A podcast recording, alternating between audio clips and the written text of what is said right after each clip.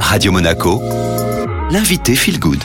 Et aujourd'hui, on retrouve Sandrine Vim, notre formatrice et coach de yoga au centre Kaladvata à Cap d'Aille. Bonjour Sandrine. Bonjour Estelle. Aujourd'hui, on change de stade, on passe au stade 4, mais on change aussi de position puisqu'on va se mettre en position euh, assise. Alors, en quoi ça va changer euh, ce stade 4 et cette position assise? Alors, ce qui va changer, bah, c'est que lorsqu'on était en Viloma stade 1, 2, 3, c'est comme quand on était en Ujjayi 1, 2, 3, 4, 5, 1, 2, 3, 4, eh bien, on était en position allongée. Après avoir euh, pratiquer le viloma 1, 2 et 3 en position allongée, on peut maintenant passer en viloma assis. Pourquoi? Parce que les vilomas, quand on est assis dès le départ, c'est très difficile de déployer les espaces, les étages thoraciques. Les moules respiratoires sont très difficiles à déployer. C'est pour ça qu'on commence, on apprend d'abord en position allongée. Qu'est-ce que la position assise va nous apporter en plus? Alors déjà, euh, c'est pas qu'elle va nous apporter quelque chose en plus, la position assise, c'est que euh, tous les pranayamas finaux se font en position assise hein, pour aller petit à petit vers euh, les aptitudes à la méditation. Donc ça va déjà nous obliger à avoir une certaine concentration sur l'attitude correcte de l'assise et nous rendre compte à quel point respirer en position assise,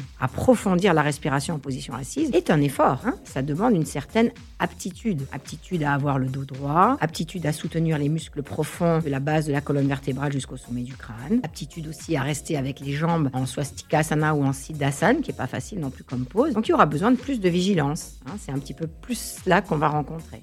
Et on utilise aussi donc les instructions euh, spatiales. Qu'est-ce que c'est? Les instructions spatiales, l'efficacité de l'assise, c'est avoir un bon support sous les fesses de manière à ce que les cuisses soient parallèles au sol, accueillir d'abord toutes les sensations corporelles telles qu'elles se présentent à nous, puis enraciner le coccyx traversin. À partir de cet enracinement, donner la hauteur à la base de la colonne vertébrale, se servir des bras derrière parce qu'on va se servir dans les vilomas assis, on va se servir du placement, du positionnement des bras derrière le dos. Donc ça, ça va permettre d'ouvrir la cage thoracique, mais en même temps de ne pas creuser le bas du dos. Hein. donc il y a toute cette vigilance vertébrale. C'est un peu comme euh, quand vous voulez euh, empiler des caplas. Vous voyez qu'à un moment donné, bah, si les là ils sont trop vers l'extérieur ou vers l'intérieur, la pile tombe. Ben là, ça va être pareil. Hein. Le déséquilibre vertébral, trop vers l'avant, trop vers l'arrière, va faire qu'à un moment donné, ça deviendra insupportable. Je vous laisse passer à l'exercice, Sandrine. Oui, alors on va, je vous guide pour l'exercice. Donc nous allons commencer avec une assise, une attitude correcte. Une fois que vous êtes installé, les jambes peuvent être croisées l'une dans l'autre, comme on dit, assis en tailleur, ou alors les jambes peuvent être aussi en siddhasana, c'est-à-dire euh, les pieds que vous mettez l'un à côté de l'autre